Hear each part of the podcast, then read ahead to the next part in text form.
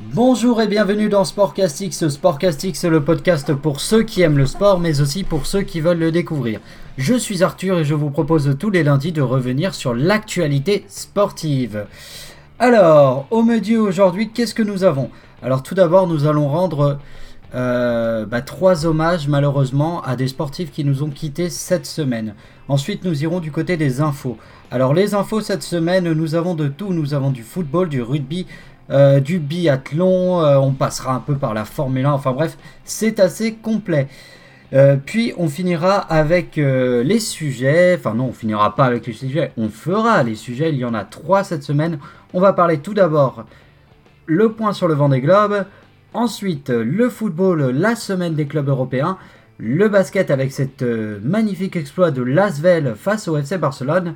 80 à 68 si ma mémoire est bonne. Et puis on terminera avec le euh, programme télé de cette semaine afin que vous puissiez savoir ce qui va se passer et que vous puissiez vous mettre devant vos téléviseurs respectifs euh, et vibrer et que l'on vibre tous ensemble, j'ai envie de dire.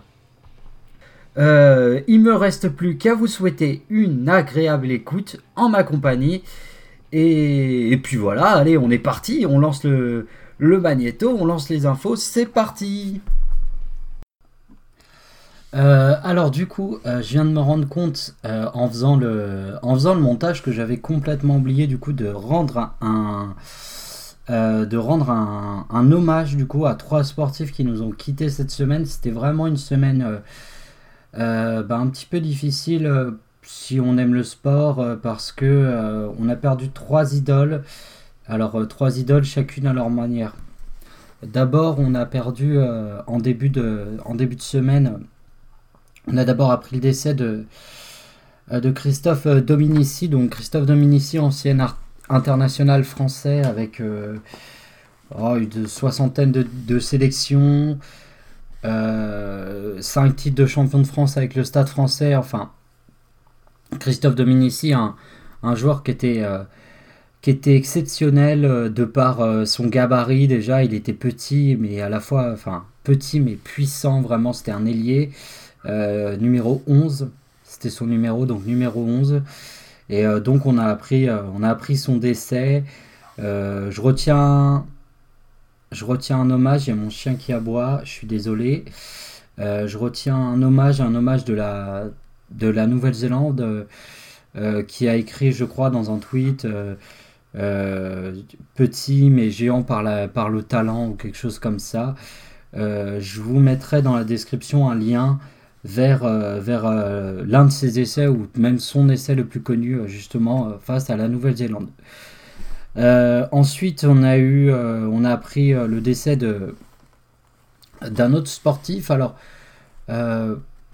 j'ai envie de dire pas beaucoup moins grave, mais disons beaucoup plus facile à digérer. C'est Jacques Secrétin.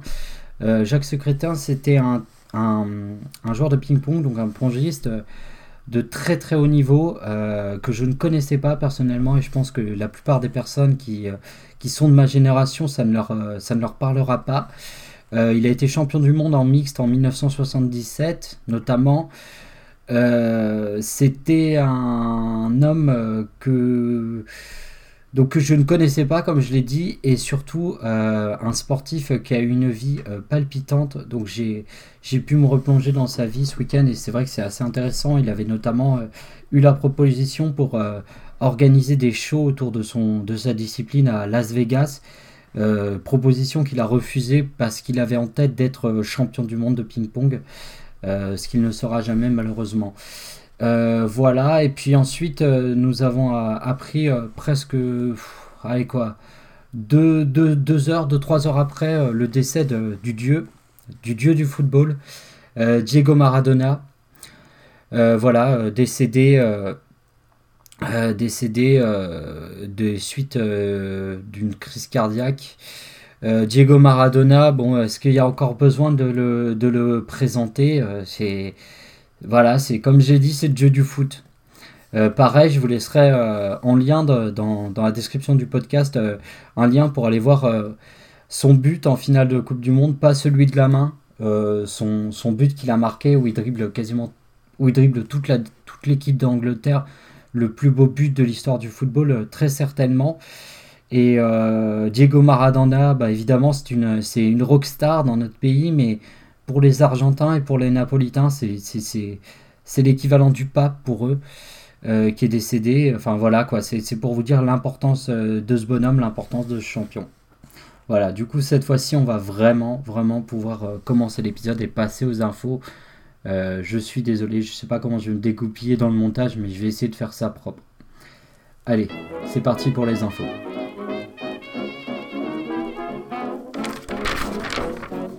Euh, ok, alors du coup on est parti pour les infos. Alors les infos, je rappelle le principe. Hein. Je vous donne des infos, des résultats euh, parce que je n'ai pas spécialement de temps de traiter ça en sujet et euh, je vous dis ce que j'en pense un petit peu par-dessus. Je rappelle, un petit rappel, ça fait jamais trop de mal. On commence avec le football. Alors en football, qu'est-ce qui s'est passé en euh, Ligue 1 7 ce week-end? Donc en Ligue 1, Lyon, Lyon, Montpellier et Monaco, ils ont tous les trois gagné leur match. Donc 3-0 entre Lyon et Reims, 1-0 pour Montpellier face à Lorient et Monaco a marqué 3 buts à 0 face à Nîmes, a gagné 3 buts à 0. Euh, qu'est-ce que ça signifie? Ça veut dire que ces trois équipes sont toutes les deux deuxièmes avec 23 points, avec une quatrième équipe qui est Lille, mais on en reparlera dans le sujet euh, un petit peu plus tard de Lille, et que du coup ils sont à deux points du leader qui est le Paris Saint-Germain, et que ce sont trois équipes qui, ont la particularité de ne pas jouer de Coupe d'Europe, donc ils vont être frais et ils vont pouvoir euh, se bastonner toute l'année. Donc attention à ces trois équipes. J'ai trouvé la prestation de Lyon assez bonne. Monaco c'était du très bon. Montpellier a eu du mal mais globalement c'est mérité. Donc attention à ces trois équipes. Euh, on continue avec le football mais cette fois-ci on parle d'équipe de France féminine puisque l'équipe de France a joué un match face à l'Autriche. L'équipe de France l'a remporté 3 buts à 0 et donc qualifiée pour l'Euro 2022. Voilà pour le football. Alors, le rugby. Le rugby, qu'est-ce qui s'est passé Alors, j'ai très très peu regardé pour tout vous dire le top 14 de cette, euh, ce week-end parce que euh, j'ai été pris par d'autres événements. À noter quand même, alors je vous ai noté quand même un petit match Lyon qui bat le Stade français 20 à 19. donc grâce à ça, Lyon est justement dans les six premiers. Donc en position, on va dire, pour se qualifier euh, pour les phases finales. Justement, je voulais qu'on fasse un petit point sur le classement des 6 premiers. À la tête du top 14 en ce moment, c'est La Rochelle, puis Toulon, Clermont, le Racing 92, Toulon et Lyon. D'accord, ok. Excusez-moi, j'ai très très mal lu. J'ai écrit un peu euh, à l'arrache et du coup, non, non. Deuxième, c'est bien Toulouse et cinquième, c'est bien Toulon. Excusez-moi. Euh, du coup, voilà pour euh, le top 14. Ensuite, la France s'est imposée samedi soir 36 à 5 face à l'Italie. Alors, c'était une, équipe de France composée essentiellement de jeunes rookies, de joueurs qui n'ont pas de sélection. Et ils ont quand même atomisé l'Italie 36 à 5. Hein. C'est très très inquiétant pour le niveau du rugby en Italie et pour l'équipe italienne. Euh, malgré tout, il n'y a pas grand chose à dire de ce match. Hein. C'était une jeune équipe de France. Euh, ouais, il n'y a vraiment rien à dire. Ce genre de match, c'est pas très très intéressant. Il y aura un match ce week-end face, à, face aux Anglais. Enfin, on en reparlera de ce, crunch. Alors, sinon, du coup, ce week-end, euh, il y avait aussi du biathlon. Alors, j'ai pas pu tout suivre le biathlon. Je vous ai noté quand même une info qui, selon moi, est importante. Euh, comme vous le savez peut-être, Martin Fourcade euh, bah, s'est retiré, a terminé sa carrière, et du coup, ça, laisse la place à qui? Ça laisse la place à un certain Johannes Beu. Alors, Johannes Beu, euh, du coup, il prend la place de numéro 1 dans le, circuit mondial du biathlon. voilà, j'ai pas pu en dire, je, vous en dirai pas plus du coup du biathlon, enfin, je vous en dirai bien plus, mais j'ai pas plus suivi que ça, donc je, je vous donne juste ça au sujet de Johannes Beu. Euh, il avait déjà, enfin, il était déjà là depuis quelques années, hein, Johannes Beu. Il mordillait déjà les mollets de, Fourcade, mais euh, là, euh, là, depuis que Fourcade est parti, ça y est, il est lancé. Donc ça risque d'être une hégémonie Beu sur le biathlon. Alors, ensuite, il y avait de la boxe. Ce week-end, il y avait plein de boxe avec un vendredi soir, vendredi soir, un combat entre euh, Tony Yoka et Christian Hammer, un boxeur allemand. Donc, combat que je n'ai pas pu suivre. Si vous êtes sur mes réseaux sociaux, vous le savez de toute façon, parce que j'ai fait un post avec des smileys qui pleurent, parce que j'aurais bien aimé voir ce combat. Quoi qu'il en soit, Tony Yoka tranquillement a gagné. Euh, sans trop de difficultés. Il n'a pas spécialement impressionné les spécialistes, mais l'important c'est la victoire et elle est là. Et il va pouvoir tranquillement continuer à, grappiller les échelons.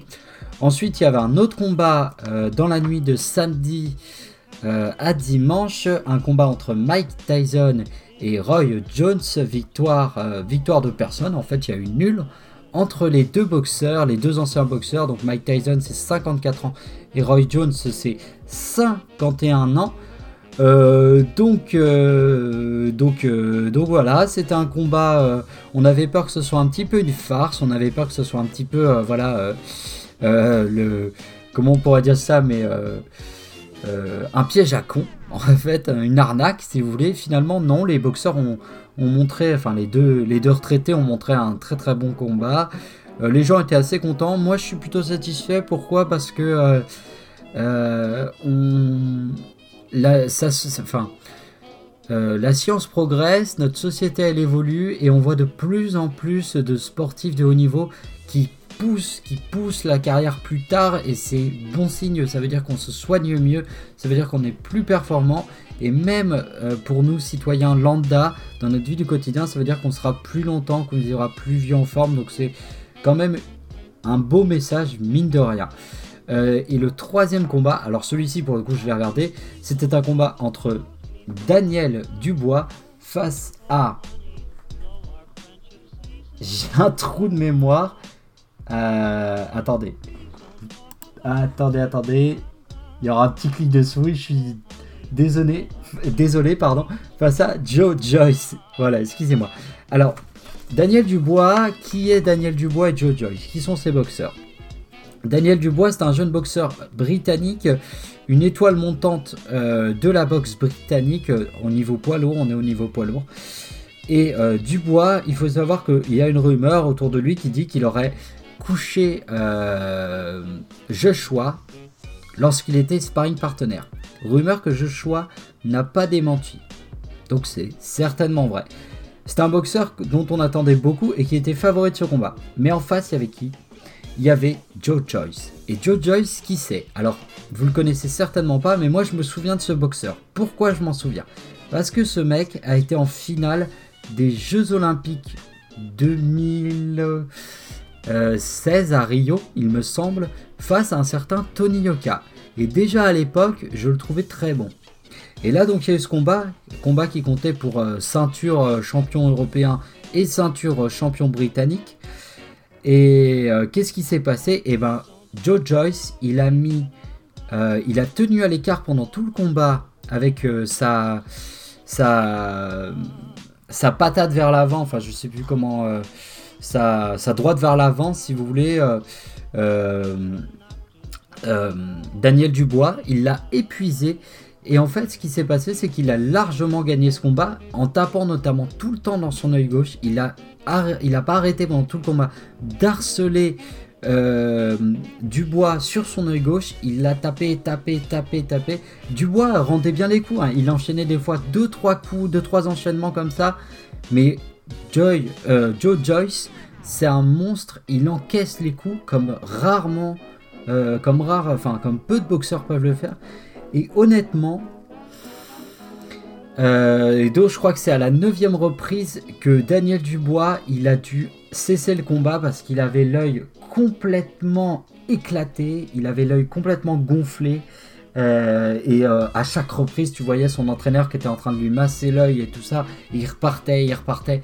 Et à un moment, il a mis le genou à terre, il a arrêté le combat et euh, donc victoire de Joe Joyce. Joe Joyce qui a 35 ans et qui relance peut-être sa carrière et on espère tous la revanche entre Tony Yoka et justement ce Joe Joyce qui est un super boxeur donc, euh, donc euh, attention gros gros peut-être gros adversaire de Yoka.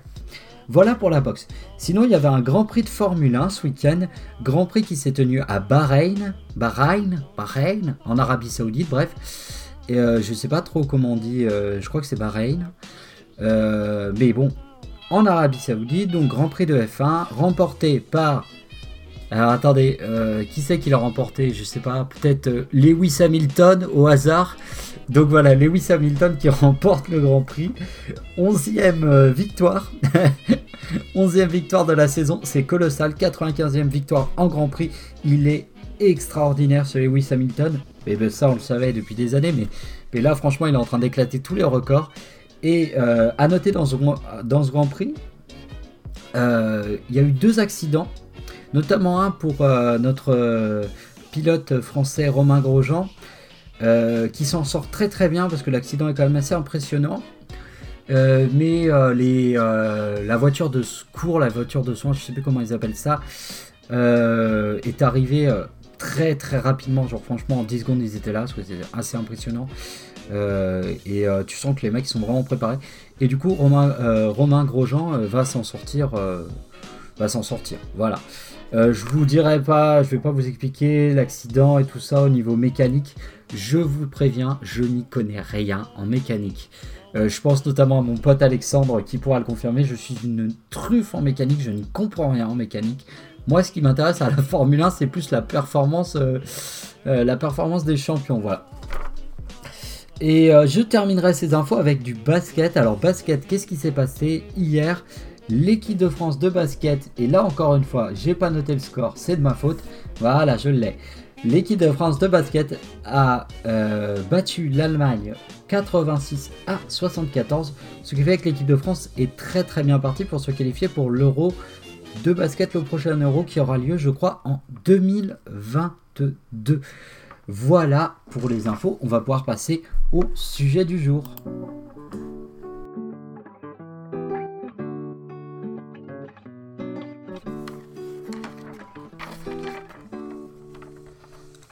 Alors, du coup, on est parti pour le sujet du jour. Euh, donc, le premier, c'est le point sur le vent des globes. Alors, nous sommes actuellement au cap de Bonne-Espérance. Pour ceux qui ne savent pas, c'est au large de l'Afrique du Sud, si vous voulez. Euh, cap de Bonne-Espérance, d'ailleurs, d'où vient la légende du Hollandais volant et de David Jones et tout ça, et, euh, c'est mystique, c'est la piraterie, c'est tout ça, on adore. Euh, pourquoi je vous dis ça? Je ne sais pas, il n'y a pas grand rapport avec le Vendée Globe. Alors quand je dis on est au niveau du Cap de Bonne-Espérance, je veux dire que le trio de tête est au niveau du cap de Bonne-Espérance. Parce que, attention, entre le premier et le dernier, il y a quand même un écart. Euh, il, y a, quand même un écart, mais en tout cas, le trio tête est au niveau du cap de Bonne-Espérance. Le trio tête, il est composé en ce début, en ce lundi, euh, en ce lundi de trois skippers. Un peu logique, c'est un trio. Je me noie dans mes explications, mon dieu. Alors, je vous les donne. Charlie Dalin, pour Apivia, Thomas Ruyant pour LinkedOut et Kevin Escoffier pour euh, PRB. Je ne sais pas si ça se dit comme ça.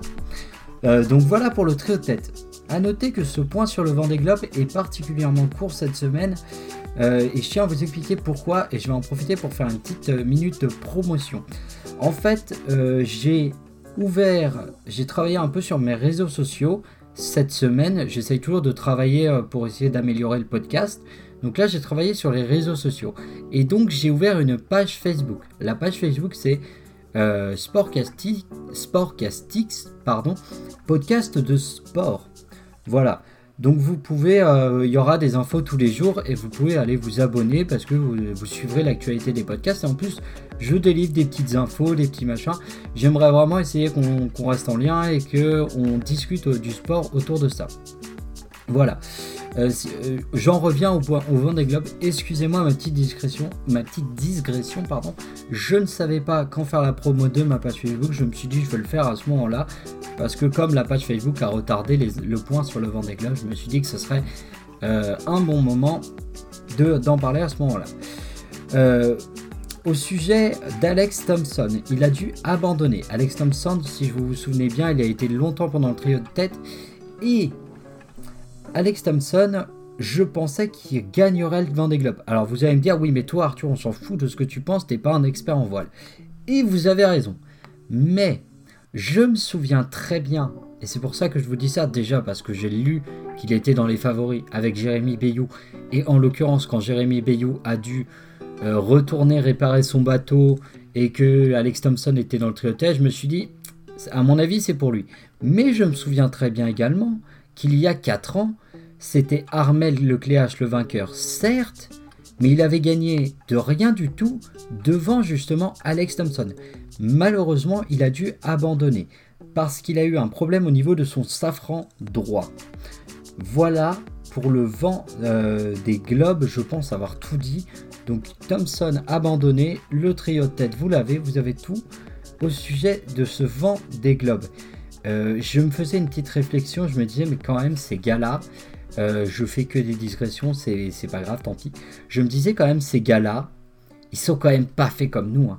Est-ce que vous imaginez, vous vous dites, putain, euh, je vais partir en mer pendant, pendant des mois, faire le tour du monde en solitaire, tout seul sur un bateau, avec des, de la bouffe dégueulasse, euh, pris dans les vagues, là où là, est obligé de réparer, de me lever tous les matins, de me lever en pleine nuit pour euh, naviguer. Enfin, un truc complètement dingue. C'est quand même des mecs qui sont complètement tarés. Euh, bah, d'ailleurs, à l'image des, boxeurs, à l'image de, ce que fait Tyson, parce que Tyson, c'est pareil. Hein. pour remonter sur le ring à 54 ans, faut quand même être un peu siphonné du bulbe. Hein. Excusez-moi, mais quand même.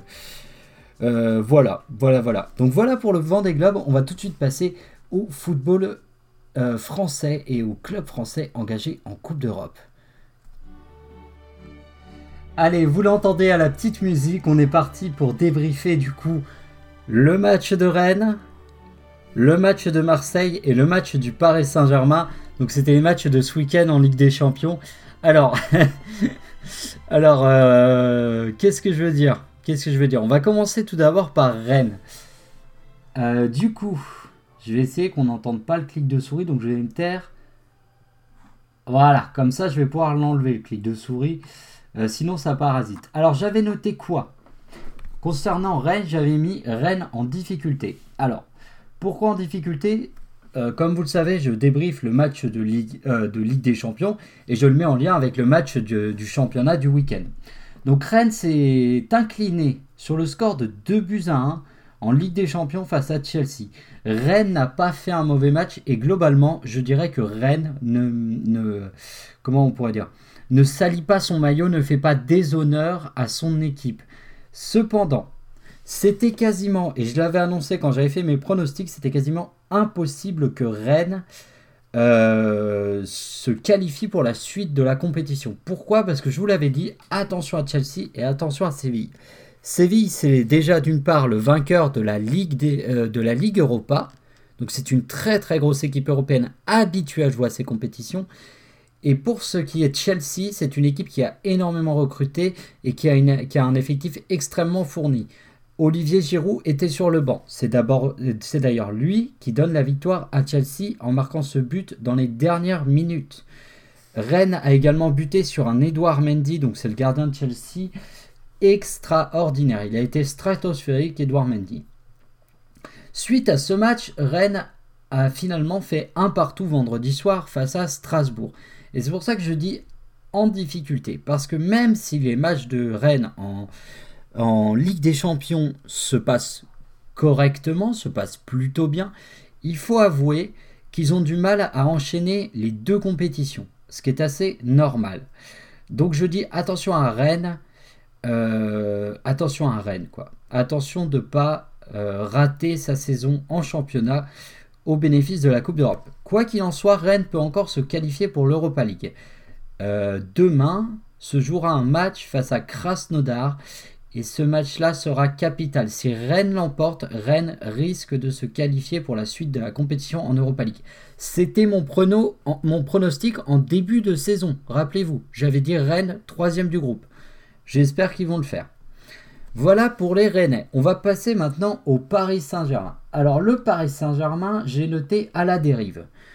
Paris qui a joué euh, mardi soir contre le RB Leipzig.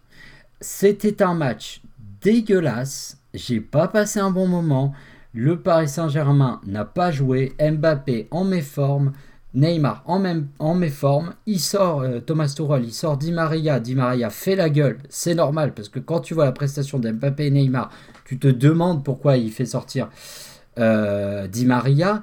Et d'ailleurs, en parlant de, des attaquants, les attaquants étaient en méforme. Et le souci, c'est que par rapport au système tactique, euh, si tu mets trois attaquants, il faut que tes attaquants ils défendent, ils restent, ils retournent défendre.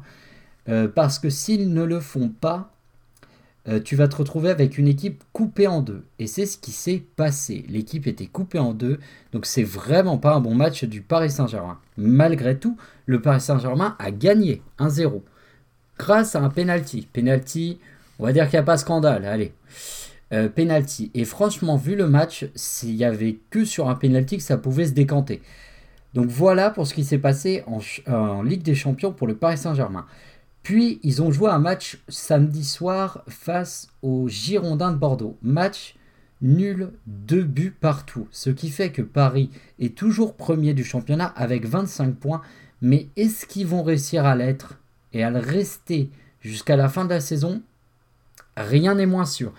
Parce qu'on a des équipes comme Monaco, Lyon et Montpellier qui ne jouent pas la Coupe d'Europe, donc qui n'ont que le championnat à gérer et qui tournent plutôt bien. On a un Lille qui est stratosphérique cette saison. Et euh, donc ça peut être très dangereux. Et, les, ces quatre équipes-là sont à 23 points, comme je vous l'avais expliqué euh, dans les infos. Euh, on va parler ensuite de Marseille. Marseille qui s'est incliné 2 à 0 chez eux face à un Porto. Porto qui est loin d'être le grand Porto. Marseille, il devrait écrire un livre, tu sais, comme les livres pour les nuls, mais tu sais, euh, comment rater sa campagne européenne pour les nuls? Il pourrait écrire un bouquin comme ça parce que je pense qu'ils ont mis tous les ingrédients. Euh, que ce soit le manque de supporters, que ce soit... Enfin, il y a tout qui va pas à Marseille. Soit dit en passant, j'avais noté Marseille, euh, un fiasco, point d'interrogation. Pourquoi point d'interrogation? Parce que ce week-end, Marseille a joué contre Nantes et a gagné 3 buts à 1. Donc Marseille reste quand même bien classé en championnat, justement derrière les, euh, les cinq équipes de tête, Marseille est en embuscade. Donc Marseille peut encore se qualifier pour la Coupe d'Europe, donc il n'y a pas péril dans la demeure. Euh, Marseille peut quand même remercier qu'il y ait le Covid pour un truc. C'est que si il y avait les supporters de Marseille en tribune, alors que Marseille réalise des performances comme ça, ils se feraient défoncer. Déjà qu'ils se font défoncer, mais là ils se feraient vraiment défoncer. Euh, je finirai avec la Ligue des Champions et avec Marseille en disant ceci. Je euh, ne regarderai pas Marseille cette semaine en Ligue des Champions. Pourquoi? Parce que Marseille est déjà éliminé. Marseille n'ira pas en Europa League. C'est foutu. Alors je m'étais trompé, je les avais mis troisième. Mais manifestement, même troisième, c'est trop pour eux.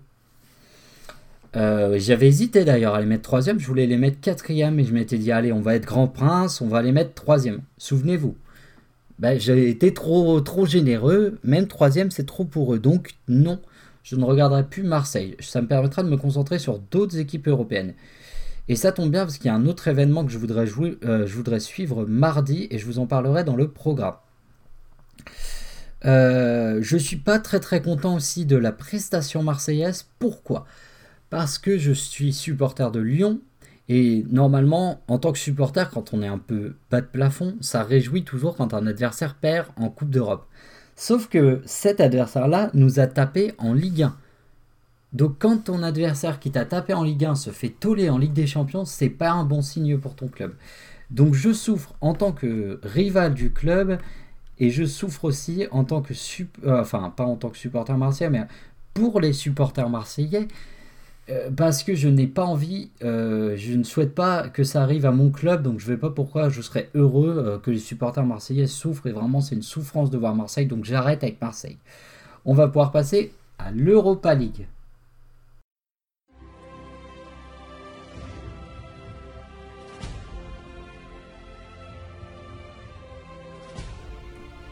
Alors oui, l'Europa League, alors vous l'entendez à la petite musique, euh, musique chère à mon cœur. Alors c'est l'ancienne musique de l'Europa League, je tiens à le préciser. parce que j'adore cette compétition, j'adore l'Europa League. Il faut savoir que pendant longtemps, je n'avais pas accès aux matchs de foot. Et il y avait bien que l'Europa League pour me procurer du plaisir, vu que c'était en, clair et gratuit sur W9. Et ça, c'est l'ancienne musique de l'Europa League. Et je suis très attaché à cette Europa League. Et je fais exprès de faire durer cette intro. Pourquoi? Parce que je n'ai pas envie de parler du cas de Nice. Mais je suis très heureux de parler du LOSC. Donc, euh, quelque part, on va pouvoir y aller. Et justement, justement, je regarde un petit peu sur mes notes. Euh, qui sait que j'avais. Euh, de quelle équipe j'avais envie de parler en premier Il me semble que c'était Lille. Donc, je reprends mes petites notes et je vais vous parler de Lille. Tac, tac, tac. Alors voilà. Lille. Qu'est-ce que j'ai mis euh, à propos de Lille Alors, euh, Lille, j'ai mis constant. Alors pourquoi j'ai mis constant? Parce qu'il y a eu deux matchs de Lille ce week-end. Un qu'ils ont fait, où ils ont fait match nul face à Milan. Ils recevaient le Milan. Ils ont fait un partout, ce qui est très bon pour leur qualif. Il n'y a pas grand chose à dire de ce match et de toute façon, l'Europa League, je vais essayer de faire assez court parce que le podcast c'est déjà très très long et qu'il est déjà très très tard à l'heure où je vous parle. Là, il doit être euh, presque 17h déjà ou même un petit peu 17h passé. Donc je vais essayer de faire très très court. Euh, Lille fait un partout face au Milan, ce qui veut dire que Lille devrait se qualifier. On va reparler de Lille juste après dans le programme, je vous expliquerai la suite.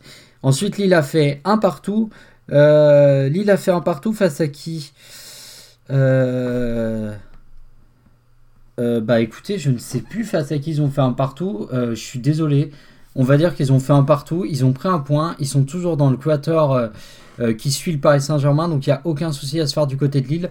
Je vous avais dit que Lille irait loin dans cette compétition. Lille est déjà presque qualifié. Il va falloir assurer face aux deux pour les deux derniers matchs et espérer atteindre la première place pour éviter de se prendre un avion de chasse qui descend de la Ligue des Champions du genre, euh, euh, du genre peut-être, on ne sait pas, le Paris Saint-Germain par exemple, ou même le RB Leipzig, ce, ne serait pas une bonne nouvelle. Euh, donc voilà pour Lille. Ensuite, j'ai mis Nice. Alors, peuvent-ils creuser plus bas Nice? C'est une vraie question. Pourquoi? Parce que Nice perd 3-1 son match d'Europa League face au Slavia Prague. Alors attention, c'est normal que Nice perde face au Flavia Prague. Enfin, c'est normal, je veux dire, c'est pas. Euh, comment on pourrait dire? C'est pas choquant dans le sens où le Slavia Prague, c'est la première équipe de République tchèque. Attention, Slavia Prague, ne pas sous-estimer les Tchèques. C'est des équipes expérimentées et extrêmement chiantes à jouer en Coupe d'Europe. Donc attention au Slavia Prague. Par contre, derrière, quand tu perds 3-1 face à Dijon, là, c'est plus problématique. Et non seulement tu es déjà éliminé de l'Europa League, enfin, ils peuvent encore se qualifier, mais il faut gagner 5-0 contre, euh, contre euh, Leverkusen, donc euh, laisse tomber, c'est mort. Et 3-1 contre Dijon, dernière équipe de Ligue 1. C'est-à-dire que Dijon, c'est la pire équipe du début de saison, et tu perds 3-1 face à Dijon, à domicile. attention Nice, vous allez, euh, ça va être très compliqué. Ils vont regretter ce début de saison. Ils ont perdu trop de points. Ils sont à la rue et Nice ne va peut-être pas se qualifier pour les coupes d'Europe alors que c'est un club qui ambitionne justement de faire ça. Donc attention à Nice. Voilà pour les coupes, euh, pour les équipes françaises en Coupe d'Europe. On va tout de suite passer au prochain sujet et c'est le dernier avant le programme télé de la semaine.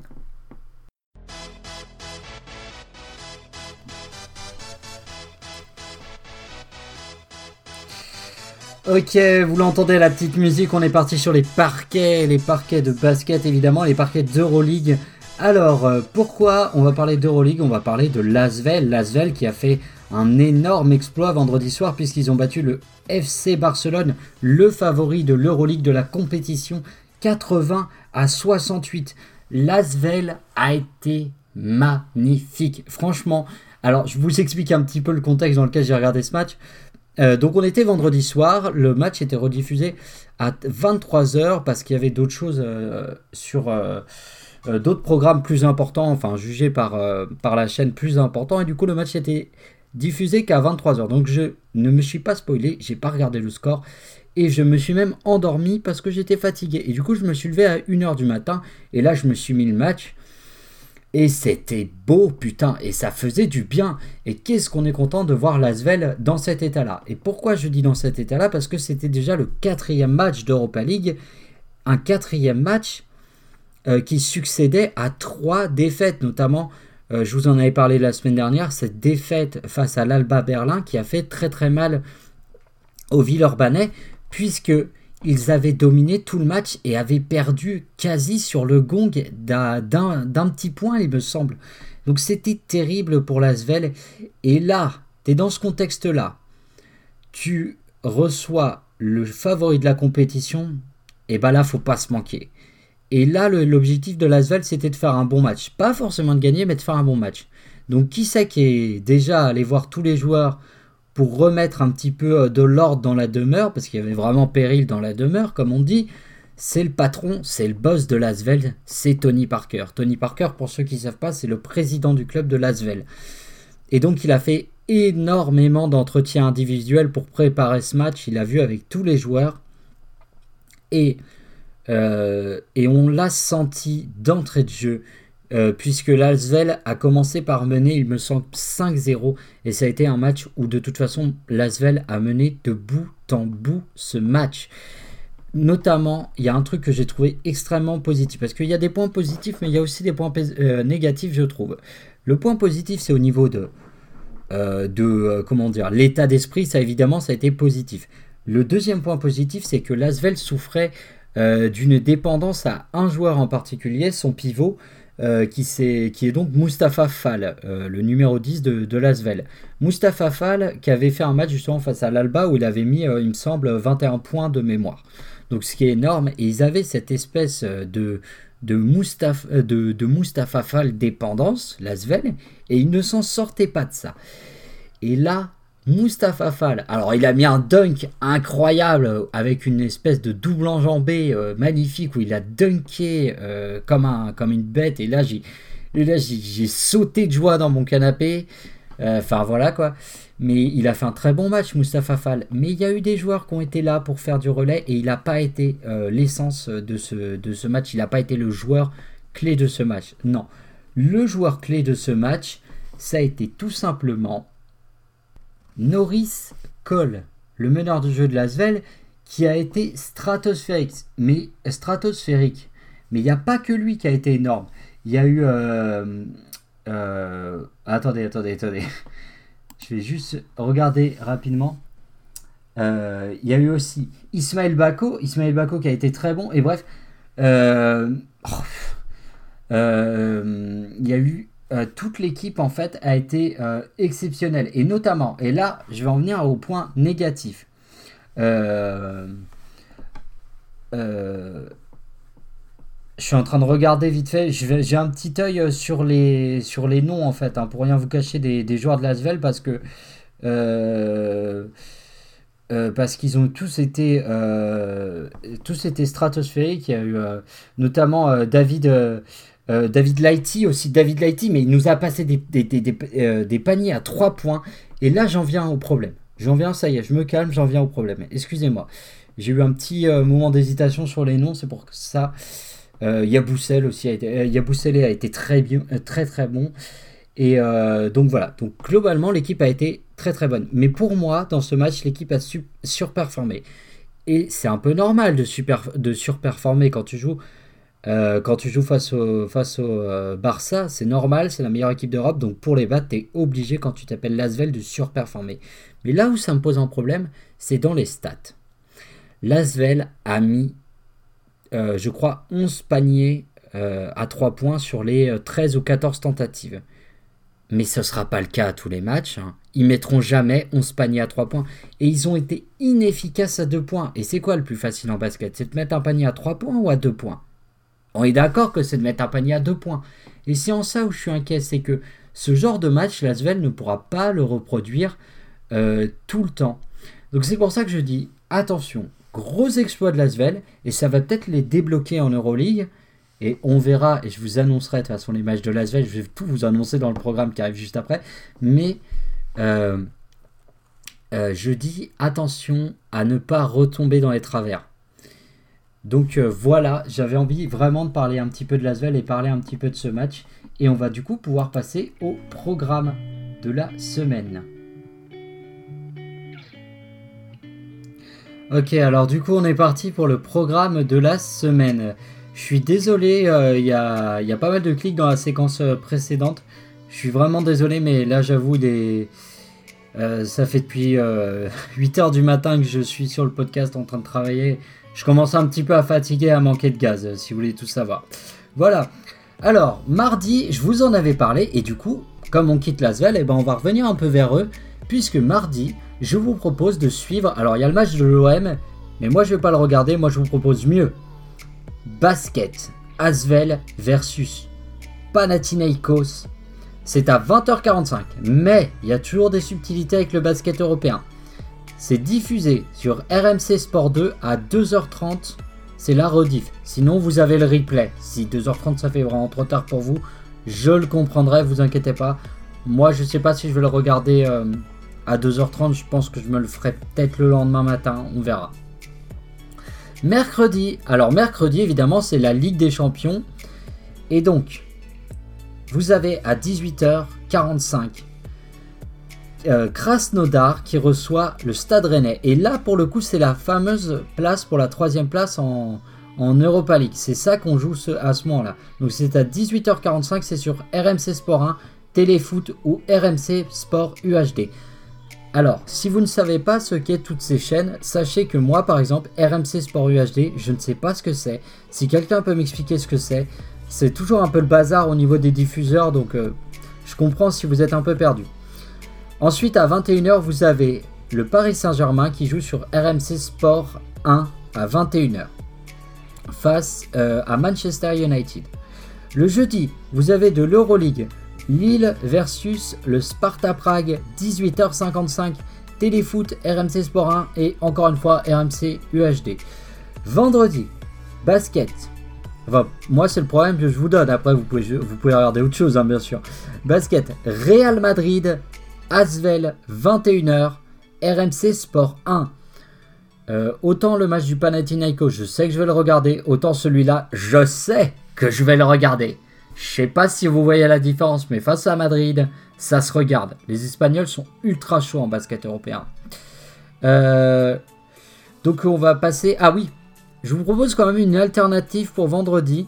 C'est euh, Clermont-Montpellier à 20h45 sur Canal Plus Sport. Samedi, samedi pour moi il n'y a qu'une seule rencontre à suivre. Lyon-La Rochelle, 18h15 sur Canal Plus. Dimanche, dimanche, Ligue 1. Alors dimanche c'est un gros programme. Dimanche c'est un très très gros programme. Je vous propose déjà Ligue 1, Lille, Monaco, 13h sur Téléfoot. Ensuite, à 15h, va falloir sortir, euh, sortir tôt de table. À 15h, rugby, Angleterre, France. C'est un crunch, ça se regarde toujours, même si c'est un peu les jeunes français. On ne sait pas quelle équipe va être alignée. Et la France, à mon avis, va perdre. C'est sur France 2. Enfin, je suppose que c'est sur France 2 parce que j'ai pas réussi à choper l'info. Mais c'est sûr, ça sera sur France Télévisions et probablement sur France 2. Et enfin, le Stade français face à Toulon, 21h05 sur Canal+, c'est le match du dimanche soir. Voilà pour le programme télé. Et voilà que se conclut ce neuvième épisode de Sportcastix. Il a été dur pour moi. Si vous, êtes, si vous avez suivi mes réseaux sociaux, je vous ai un peu envoyé mes mésaventures aujourd'hui. Et voilà, j'en ai terminé. Je vais pouvoir boucler le montage, enregistrer l'épisode et diffuser l'épisode.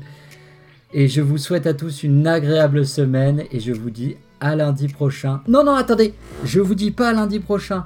Euh, d'abord, je vous dis plutôt à, à jeudi, pardon. Jeudi 3 décembre sort un. un comment ça s'appelle?